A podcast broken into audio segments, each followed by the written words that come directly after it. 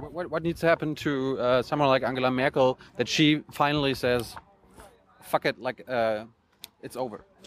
I don't think the kind of This- people, the kind of people who ascend to um, that level of political power are people who have given up that kind of passion and vibrancy in their soul that would make them do that a long time ago.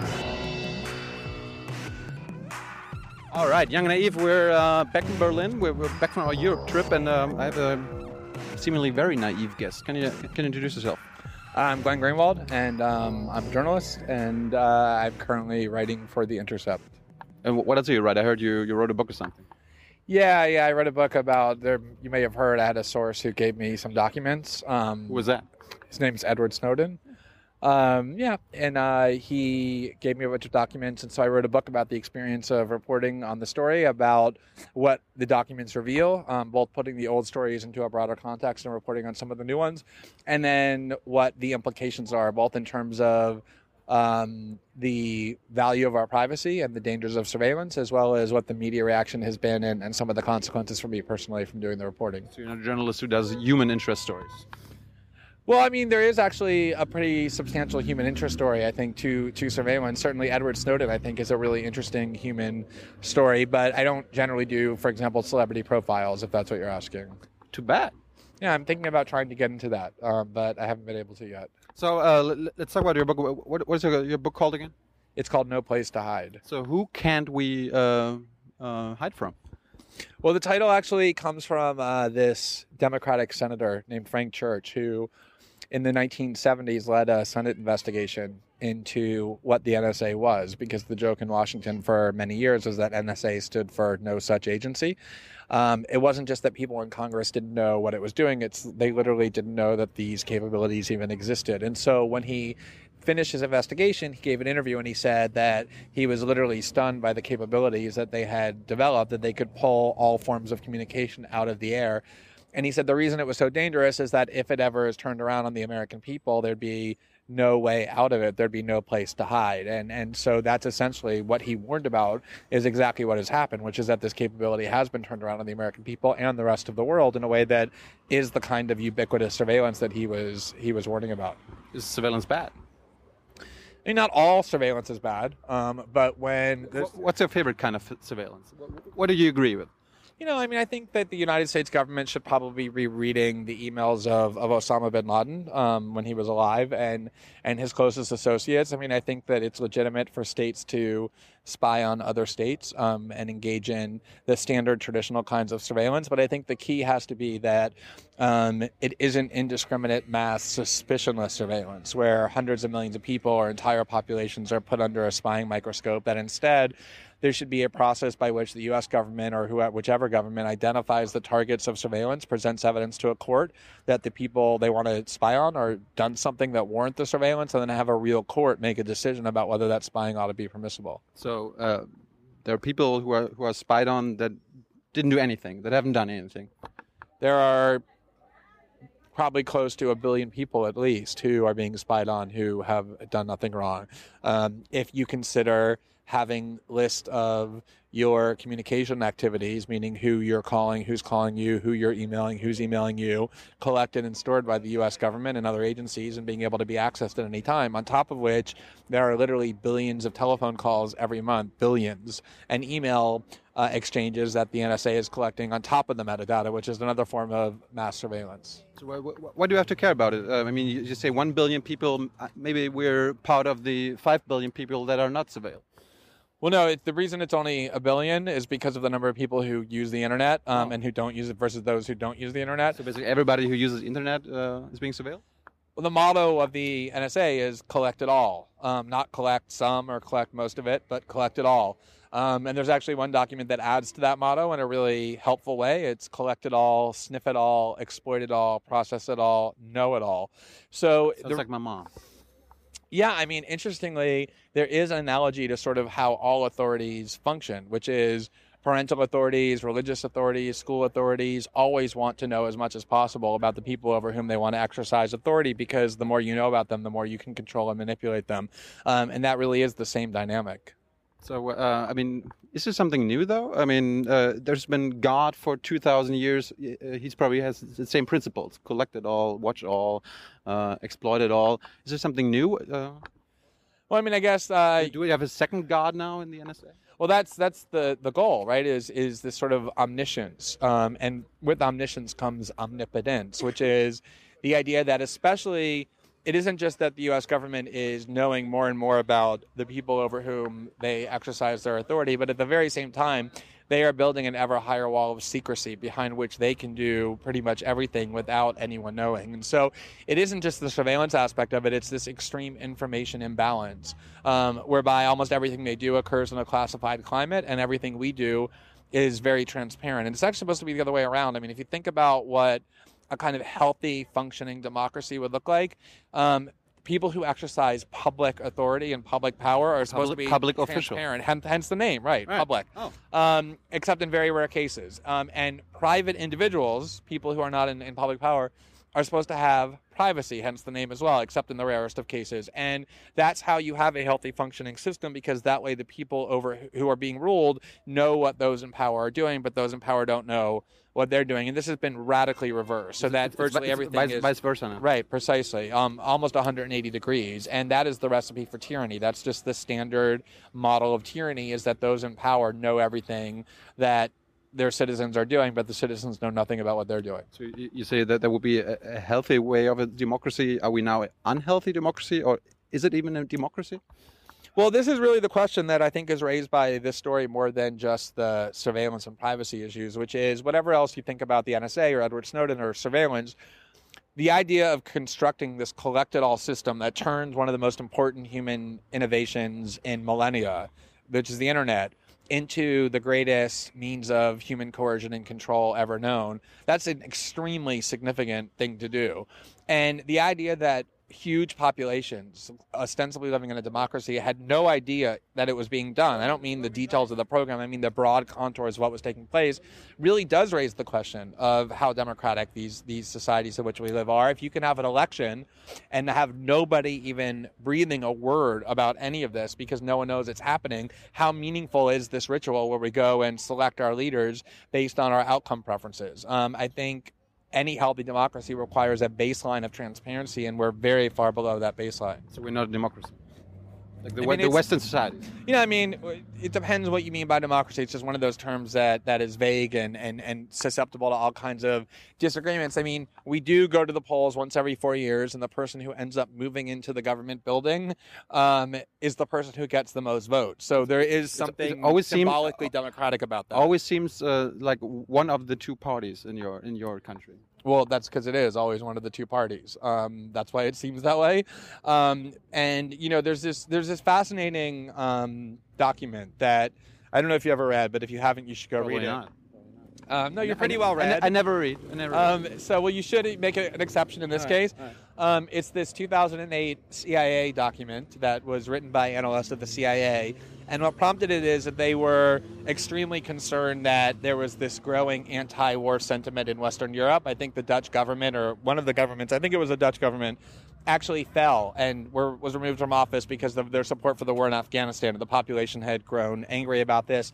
And the CIA was really petrified that this anti war sentiment would grow and would force Western European leaders to withdraw from Afghanistan and the war on terror more broadly and leave the United States alone to fight it. And they said the best hope for putting a stop to the spread of anti war sentiment would be the election of Barack Obama. This is the summer of 2008. Because doing that would mean that the face of these wars was no longer this kind of swaggering unilateralist cowboy that all of Western U- Europe hated. It would be this kind of kind, progressive, sophisticated, intellectual, much gentler face that Western Europeans loved. And it would mean that they would convert from anti war opponents into pro war activists. And it, and it was really just a way of saying that who America elects is really just a brand that is designed to sell these policies to the world. The policies themselves are never going to change, just the packaging does. That's how the CIA saw the 2008 election. And I think it was pretty prescient. That happened not just in Western Europe and not just with war policies, but in the United States with a wide range of policies as well, Yeah, where I mean- people just instantly converted. I mean, Jeremy Scahill uh, back in the day uh, explained like the only difference between Obama and uh, Bush, at least uh, foreign-wise, is um, Obama speaks English. Like he can he can talk in a more.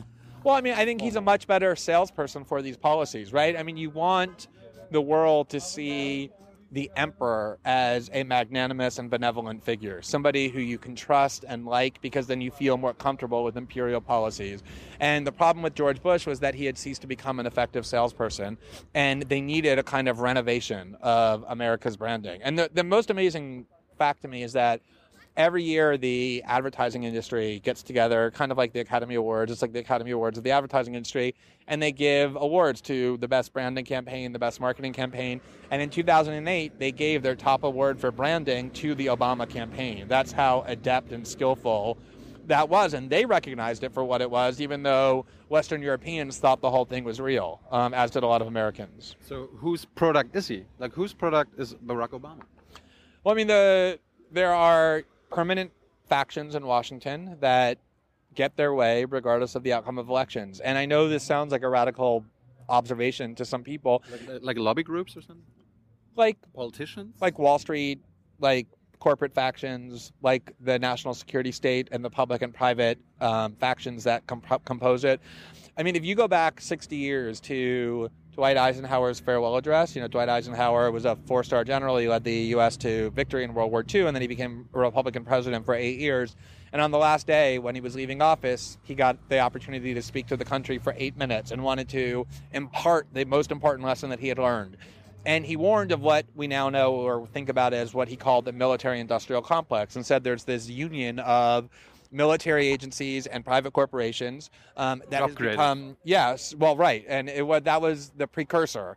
Um, but it was this kind of union and it, he said it was becoming so powerful that it was actually becoming more powerful than even the most powerful democratically elected official which was the president. He was obviously speaking from experience and saying they pose a serious threat to democracy and this was you know 50 years ago um, and it has gotten radically worse since then. That was before the Vietnam War, before 9 11, before the height of the Cold War. So America has just dramatically expanded it beyond what it was even then. And that's the kind I mean, it's almost impossible for a president to challenge those factions, even if they were committed to doing so. And, and Obama never tried. And, and so it was never even a, a question about whether or not they would continue to reign supreme in, in his presidency they have.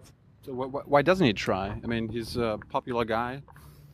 Well, I mean, I, I, think, you know, I mean, it, it's very difficult to divine other people's motives, right? Like, why doesn't Obama do more against these policies? I mean, I think we all have a hard time divining our own motives, let alone other people's. But at some point, you know, I know it's really comforting, especially for people who, who supported Obama initially, to believe that deep in his heart, he really finds these policies objectionable and he wishes so much that he didn't get have to get forced into doing them but there's just nothing he can do. I mean this is a very kind of self satisfying explanation. It gives him i think way too much credit. I mean he hasn't been in office for 5 weeks or 5 months. He's been in office for 5 years. And you know at some point you have to conclude that he supports these policies because he supports them but but he says well I'm, I'm critical of them well, I mean, saying that he was critical of them was something he needed to do to win the election and to gain power. And the idea that people say things they don't really believe to gain power should not really surprise us, um, given that that's more or less the whole history of, of politics since it began, you know, back back in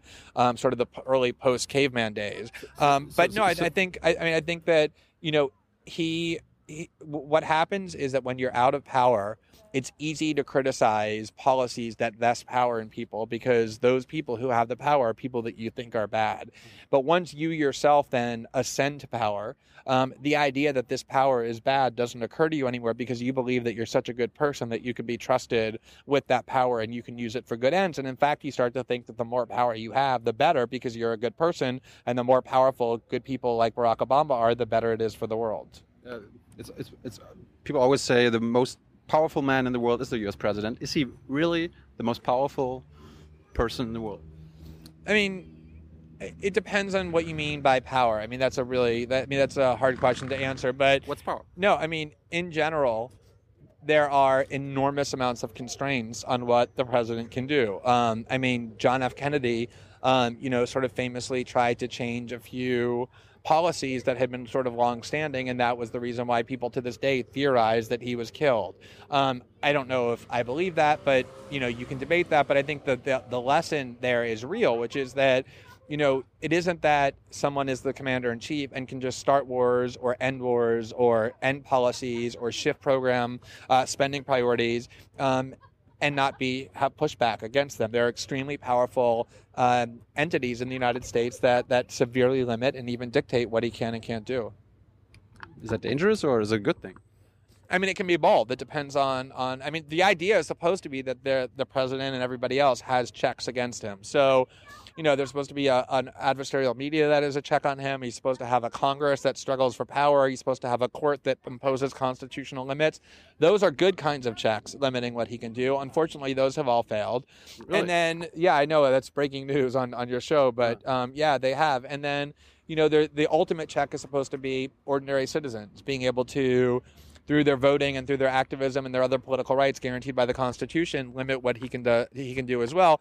But because of a whole variety of reasons, like extreme income inequality and the sort of suffocating closeness of the two parties, that check has failed too. And so, really, one of the only checks on the president um, are what a very small but powerful sliver of, of people inside the United States, people who wield political and economic power, want him to do or, or not do. So I think in general it's good that he has checks, but these specific checks are, are not particularly healthy. So he's not really an emperor. Like you, you, you mentioned. Uh... American Empire. Uh, is he the least powerful emperor uh, in history? I mean, I, I, don't. You know, not every Roman emperor was um, omnipotent. I mean, they were all constrained by by different factions to some degree. Um, by you know, political leaders have always been beholden to high economic interest because political power needs economic backing in order to maintain its power. Um, so no, very few leaders in history have really had ex- absolute supremacy. Um, so, you know, I think an emperor is more just the symbolic head of an empire, the, the person that the empire puts forth in the world as the leader. And sometimes they really are the leader, and sometimes they're nominal um, symbols. And and I think in Obama's case, he's he's clearly more the latter than the former. So, does the empire still exist, or is it uh, almost collapsing? It's definitely a, a declining empire. Um, I mean, if you look at what Osama bin Laden said that he hoped to achieve from the 9 11 attacks, it was that the U.S. would overreact to the extent that it would overextend itself and essentially cause itself to collapse on itself. Um, and I think to a large degree that that vision has been vindicated or, or fulfilled. I think that's exactly what the U.S. has done. He's like a Hannibal. I mean, he was at least uh, uh, uh, he was at least pretty prescient about how to harm the U.S. strategically. Um, you know, he knew he couldn't defeat the U.S. militarily, so he just kind of lured them into doing really self-destructive things. Um, and then on top of that, um, the economic crisis of 2008 has put the U.S. on extremely dubious economic footing, where extreme social inequality is weakening all of the institutions that have always sort of driven America, causing almost inevitable social instability at some point in the near future, and, and otherwise making America much much weaker in the world. But, but if the empire is collapsing, why, why, why do they still have the biggest military budget? Why are they uh, dominating uh, land, air, sea, space? Cyberspace. Uh, for well, for, I mean, doesn't sound well, like a declining empire. Well, I mean, declining doesn't mean collapsed. It means in the process of becoming weaker. Um, but you know, I think also that it's exactly what we were just talking about before. I mean, look who the people are who benefit from those policies. When you spend enormous amounts of money buying very advanced weapons technology or surveillance technology from large corporations, there's a certain sliver of the population, namely the ones that we were just talking about, that dictate government policy, military that benefit, complex. right, and that benefit greatly at the expense of everybody else. And so they have no interest in having those policies end. They have every interest in having them continue, even though they're so patently self destructive when you look at the interest of the country itself, meaning the people of the country. So, uh, do they have an interest that uh, you and Edward um, made public what, uh, what what they what they're doing? Like, what, do, do they care that it's now known the surveillance? Sure, I think they do care. Um, they care in part because it actually, I mean, one of the best pressure points um, is the fact that American tech companies are now truly petrified that the exposed surveillance system is going to seriously harm their future economic prospects. Obviously, Facebook and Google and Yahoo, with very little exception, didn't give a shit at all about the invasion of their users' privacy when they could do it without a cost, meaning when it was done completely in secret. But now that it's been revealed, they're extremely worried that German companies and Brazilian companies and Asian companies are going to be able to tell 10 year olds and 8 year olds and 16 year olds don't give your data to Facebook and, and Google and other American companies because they'll give it to the NSA, use our service instead. And um, so I think that these revelations have harmed um, Silicon Valley. They've harmed economic elites. Um, people are, I think, going to think twice and three times and four times about whether they should buy American technological products. It's harmed important alliances and relationships that business uses around the world dip- diplomatically through the U.S. government, like Germany and, and Brazil.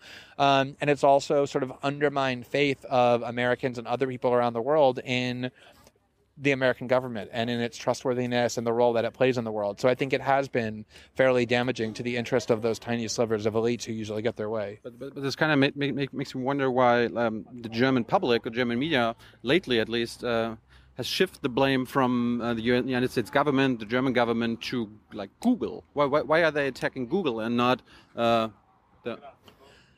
Well, I mean, I don't see I don't see them as mutually exclusive. Like sometimes people ask, you know, well, why are you spending all your time reporting on the NSA? What about all the tech companies? Um, you know, and for one thing, I mean, as a journalist, you, if somebody gives you tens of thousands of top secret documents, that is the first ever leak from the NSA. You're just going to spend a good amount of time reporting on the NSA. That's just sort of a natural thing to do. Um, but you know, these documents have revealed a fair amount of close cooperation between these companies and the NSA that we have been able to report. Um, but you know, it is true that that corporate surveillance and corporate spying is its own serious problem. The idea that these corporations maintain huge troves of data about us with very little accountability.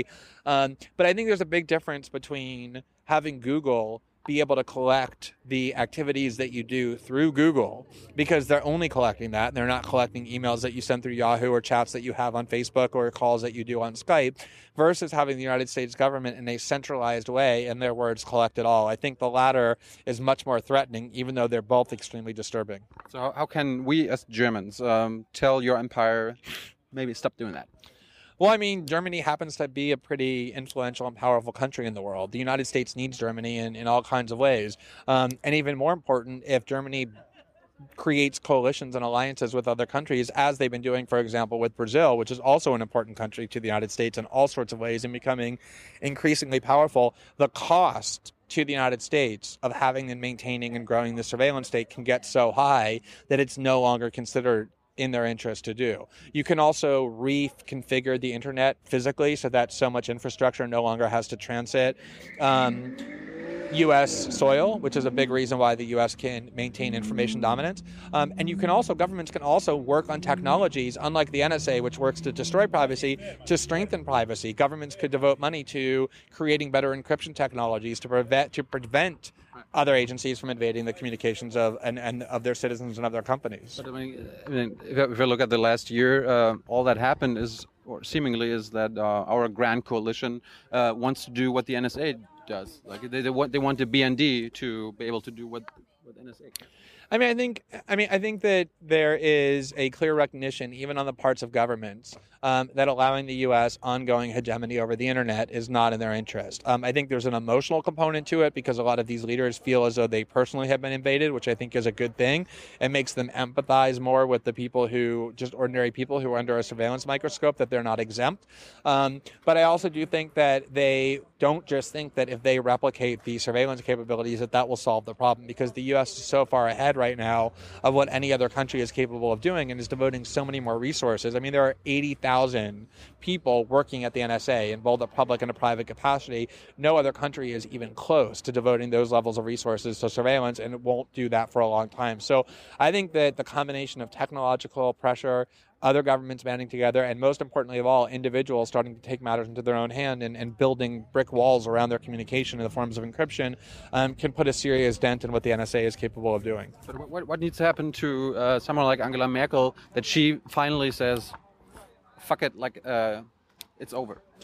I don't think the kind of people, the kind of people who ascend to um, that level of political power are people who have given up that kind of passion and vibrancy in their soul that would make them do that a long time ago. So they, no um, they don't act on principle. They they have if they have a soul, it's like kind of very decrepit and barely hanging on. It's like kind of like when your car is on empty in your gas tank and it's just sort of sputtering along. You're not completely out of gas, um, but you know, for all intents and purposes, I mean, you just are in a very diminished state of of of ability. And I think that's how most they make so many compromises along the way to ascend that ladder of political power um, that I think their soul, to the extent that it existed, had been suffocated. So I think it's just a very pragmatic calculation. The U.S. and Germany have all kinds of important relationships beyond surveillance um, that Germany probably isn't willing to blow up on principle. Is Angela Merkel maybe afraid uh, of what um, the NSA or um, Secret Service has on her?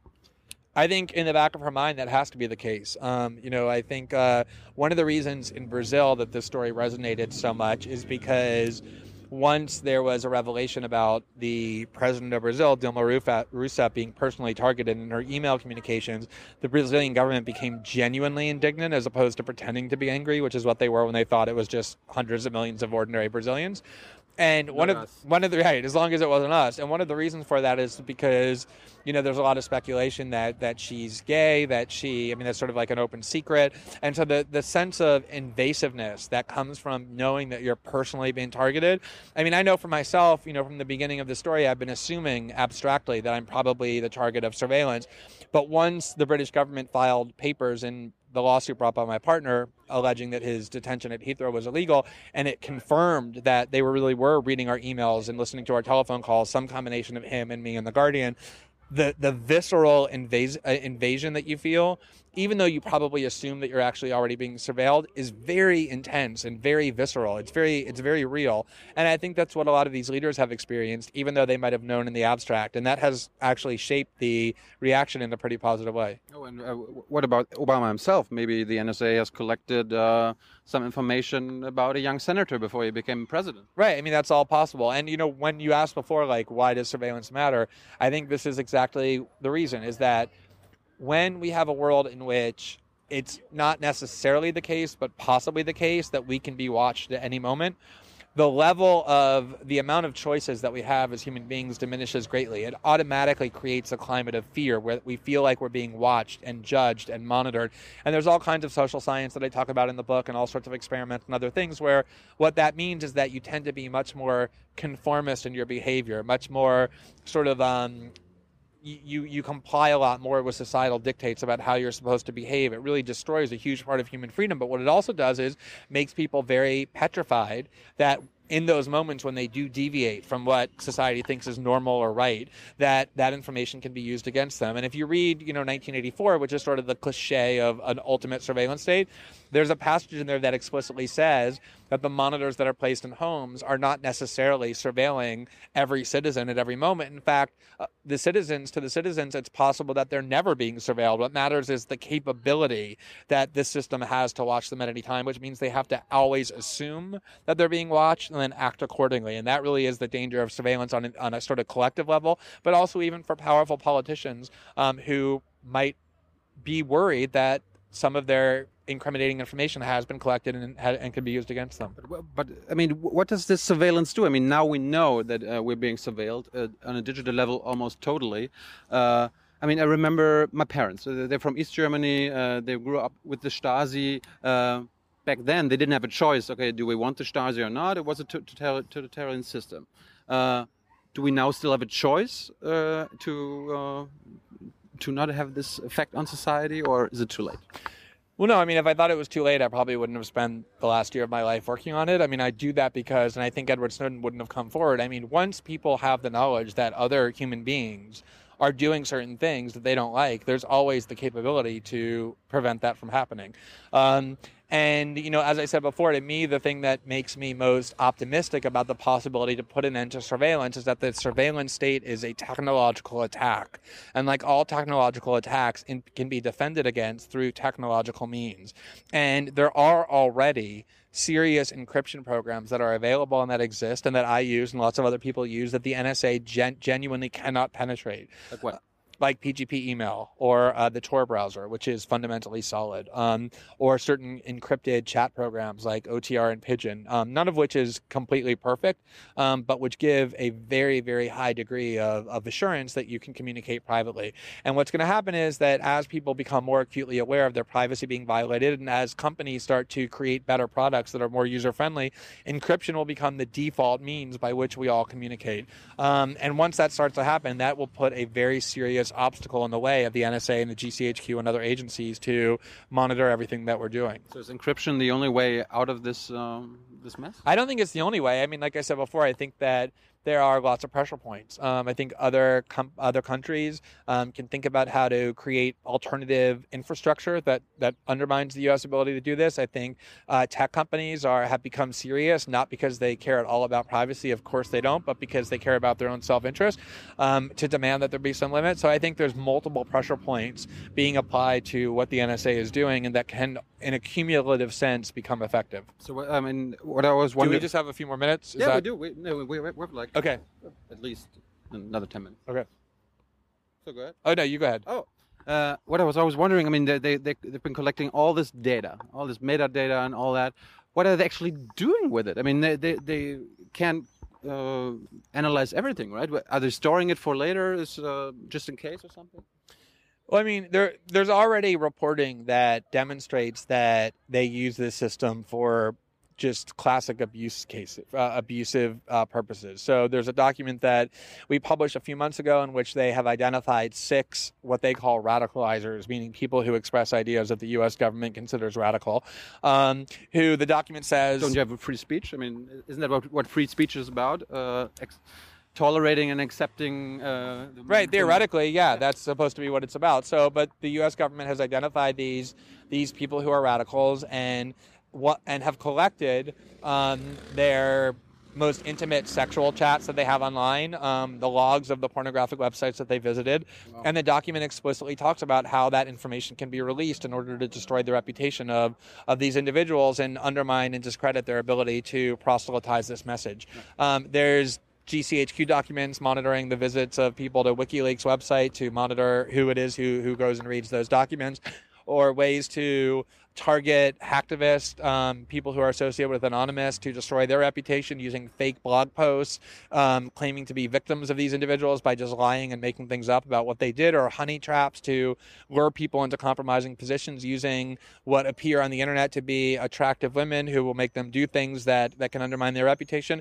So it's exactly the kind of, of sort of abuse that we've already reported um, that led to scandalous surveillance uh, controversies of the past. And there's a lot more reporting that we're working on now about that, about how they use this surveillance. So I mean, um, my mom, back to my mom and grandma, uh, they still don't care about all this.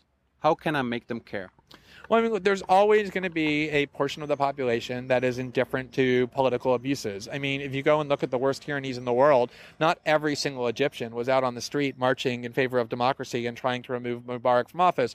There's always a bargain that you as a individual can make with even the most abusive forms of power. There's always a bargain that people who abuse their power offer, which is if you pose no threat to us and don't challenge us in any way, you just go about your lives pay no attention to what we're doing, don't express any views about it, don't work against us in any way, we will leave you alone. And there are huge numbers of people who will accept that bargain and will say, not just, I don't care about surveillance, but if tomorrow there was some military coup in Germany um, or in some other country um, and some obvious dictator emerged and said, I'm declare myself president for life, there would be huge numbers of people who would say, that doesn't really bother me. I think that the stability that we're going to have is a good thing.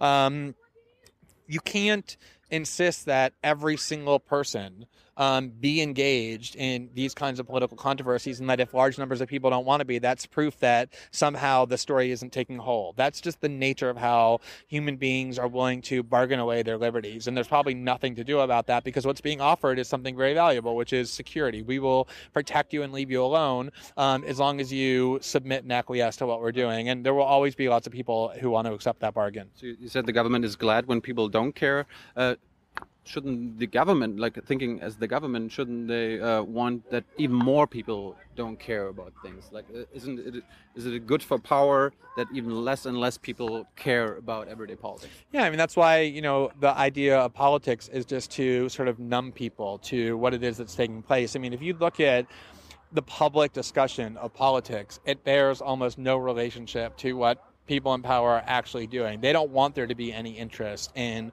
or knowledge about or discussion of the things that they're actually doing. They want to make politics as sort of trivial and petty and removed from what matters most to people because they want people sitting on their couch watching things that have nothing to do with what they're doing. That's in their interest, and they work very hard to make that happen.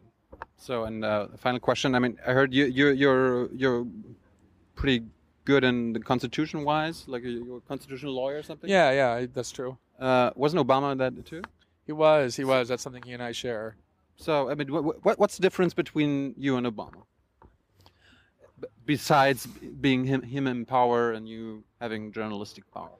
Well, I mean, that's a pretty significant difference. I think, I mean, I do think power is actually quite corrupting. I mean, that's not my observation. That's something that's been known by sociologists and political theorists and, and um, psychologists for, for many centuries. Um, and so, it's what we were talking so, about before. So he's like a Sith Lord now? Like a, you, well, I mean, you know, if, if, if, you, if you look at Obama's memoirs um, that he wrote before he became president. I don't read. Yeah, I know. So that's why I'm going to summarize them for you.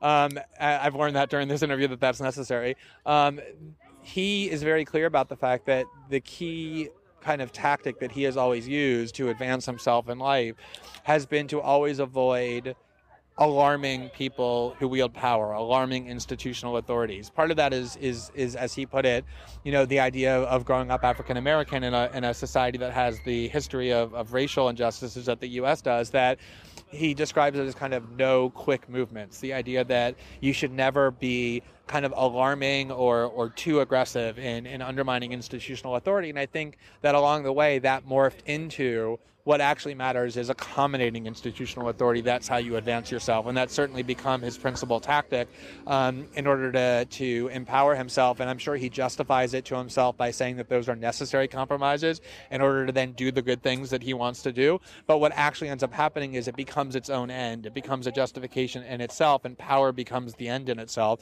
And once you go down that path, I think you lose all of the things that originally animated you to want to seek those things out in the first place. And I think that's more than anything what what what has happened to him. And I don't think it's a recent development. I think it happened quite a long time ago. What's your principal tactic?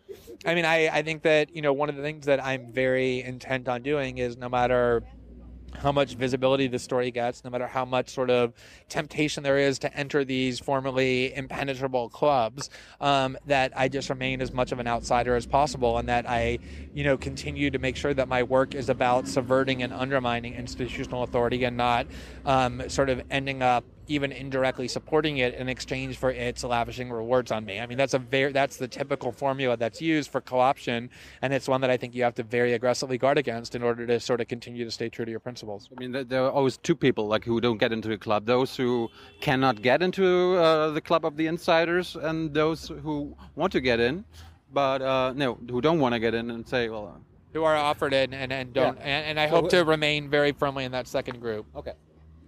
What? Well, because I, I, think that, I mean, I began writing about politics because I thought that these institutions were fundamentally corrupted. And I still think they're fundamentally corrupted. And I'd much rather be standing outside of them, throwing rocks at them, than being inside, being comfortably ensconced in one of their, their, their um, really lovely lounge chairs. And the temptation to be invited in and the rewards that go with it are very serious. They're very potent. That's why they can be really corrupting. And and once you do that, you lose everything that originally drove you to want to do this work in the first place. Um, and you may get material benefits from it and greater comfort, uh, but you lose everything else that's that's much more significant and much more important. And I mean, if I ever reached the point where I actually thought that I had made that trade off, the way that that would rest on my conscience would be so much worse than anything else that could happen that no amount of benefit or reward is worth that. So let's say, I mean, the New York Times needs a new editor in chief. What if the New York Times comes to you and says, "Do you want to be our boss?" Would you would you take that opportunity well, I mean, the the, the reality is, the ed- as we just saw, the editor in chief of the New York Times is not actually the boss. The boss of the New York Times is the Sulzberger family, which owns the New York Times, and the editor in chief has to serve the journalistic agenda and the journalistic preferences of that family or else she will be fired as as the last editor in chief just was and so you know for me the question always is um, in whatever you're being offered, can you maintain the same sense of autonomy and independence um, that you've always demanded in the past? Is that really a genuine guarantee? And if it's not, then no job or no opportunity is worth accepting because sacrificing that even a little bit puts you then on that road where now you believe that that trade off has become a, a rational one to make. And that's what turns you into Angela Merkel or Barack Obama. So the editor-in-chief of the New York Times um, has to write what the owner of the New York Times likes. Not not has to write specifically. She doesn't get daily memos, but she has to manage the institution in a way that serves his interest and, and accommodates his preferences. So I mean, in the end, uh, I, I, already um, introduced you to the idea of Krautreporter. I don't know if you heard of it. Uh, it's like the maybe the German version of. Uh, of um, the Intercept, maybe without a billionaire. We went, we tried to get the money via crowdfunding. Uh, but but just to be clear, if you if a billionaire magically emerged and said, "I'm very enamored by this model that you've created, and I would like to fund you and guarantee your independence," you would accept that funding, right? Right. If he accepted that he has uh, as much to say as the guy who, who gave us 10 euro. Right. Right. Precisely. You would then accept that funding. Sure. Right. Okay, just just checking. Uh, what, what, do you think of reader-funded journalism? Is that a, is that a good thing, or do you find this dangerous as well? No, I love reader-funded journalism, and in fact, the one the way that I was able to make a living for the first three years or four years uh, in, in writing about politics, when I had nothing but my own blog, and then moved my blog to Salon at the very beginning, was through reader-funded journalism, through people who believed that the journalism that I was doing was unique and valuable and should be supported. And once a year, I had a sort of fundraising week um, and was able to sustain myself. And I think the reason why it was so um, sort of encouraging and positive is because what it means is that you're accountable to nobody other than to your readers, um, which is a good thing to be. Um, yeah, because. Well, I mean, I think you know it, that can have its own dangers too, in the sense that you then start feeling like you have to feed your readers what they want and avoid ever doing or saying anything that they don't agree with. Mm-hmm. Um, I mean, the strings that come with funding apply just as much to being funded by a large corporation or a billionaire as they do to just crowdsourcing um, because you have to continue to remain popular with the crowd if you want that funding to continue and that too can be its own corrupting force. And just as you have to insist upon your independence from large corporations that fund you, so too do you have to insist upon your integrity and your intellectual honesty, even though crowds are funding you. Right. You have to be willing to alienate them when the situation calls for it. But in general, I think crowdfunding is a, a, a really great model. The problem with it is that, and this is one of the things I learned over the last year, is that if you want to do really sustained, profound investigative journalism that checks the most powerful corporate and political institutions, you need not just the money that lets you kind of make a living, you need very serious resources to be able to be on par with those institutions against whom you're trying to work. You need editors and fact checkers and other reporters and technologists. We, have those. We and have technologies those. Yeah. Um, and travel budgets. Um, we don't have those you know so i mean and and oftentimes you need lawyers i mean one of the problems with American media is that because so many of these institutions are struggling financially, they are petrified of ending up in lawsuits with big corporations or ending up being prosecuted or otherwise in legal battles with the state. And so that makes their reporting very risk adverse because they don't want to ever. So you, they constantly have lawyers hovering over the journalists to right. keep these institutions out of any legal battles, right. which produces a serious climate of fear. So, you know, the legal fees alone from the reporting I've done in the last year, I don't know exactly what the amount is, but it definitely exceeds. I mean, it's definitely in the millions of dollars. Um, and had I been by myself wow. or with a couple of people, that would have posed a really serious problem. Same with having to secure these technologies or hire outside experts or um, being able to travel or have people travel to me. Um, and so one of the reasons that shaped, one of the factors that shaped my decision to, to sort of create our new, own news organization, but find a way to fund it in a meaningful way was my experience of the last year and the recognition that if you really want to be fearless in the journalism you're doing, you need not only those resources, but you need to know that you have somebody behind you um, or money behind you um, that can protect you in the event that you do have those fights. You don't want to, in the back of your mind, be afraid of, of engaging those fights because of the knowledge that you can't afford it. So we better get two billionaires yeah, I'll, you can. I, I, would recommend that. But what, what, what, do you think of the of the structure of a, of a, of a newsroom? Like we don't have like a, a, boss that tells us, okay, maybe you can pursue this story or this story. It's more like a horizontal model. Uh, Jeremy Scahill talked about it about your model. It's, it's kind of similar. Why, why, why, why, why is this kind of journalistic model um, maybe a good thing or a, a model of the future?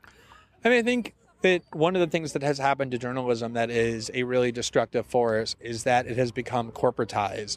And what happened, meaning large corporations own the biggest media outlets and then impose a corporate ethos on those media outlets. And a corporate ethos tends to be there's a very rigid hierarchy where one person reports to another, who reports to another, who reports to another, and to make sure that the structure is accountable to the person at the top. So the whole institution works in accordance with their agenda. And what that means is that journalists are now just corporate employees, and corporate employees are trained to avoid controversy. They're trained to avoid alienating powerful people. They're trained not to question, but to sort of serve authority. And it has drained journalism of all of its passion and vibrancy because journalists are constantly told you can't have your own individual voice. You can't be animated and passionate. You can't really be a human being. You've got to confine yourself to this model of how we think about the world and how we what we can say and what we can't say. And I think it's made journalism not only weak and impotent, but actually boring and that's why so many people are turning to alternative sources. So this kind of um, horizontal model that tells journalists you know you're going to work with other people because that makes the journalism better if you have somebody saying you don't quite have this fact yet and and I just fact check this and you're wrong about this. You want to have collaborators people that you work with but what you don't want is to have a kind of model of how you speak and think about the world imposed from the top on you. Um, it just it drains journalism of all of its vibrancy and passion. Um, and so I think this horizontal model is a crucial attribute of new media, the thing that makes it interesting and dynamic and powerful. So we're saying online journalism is broken. You say it's just boring.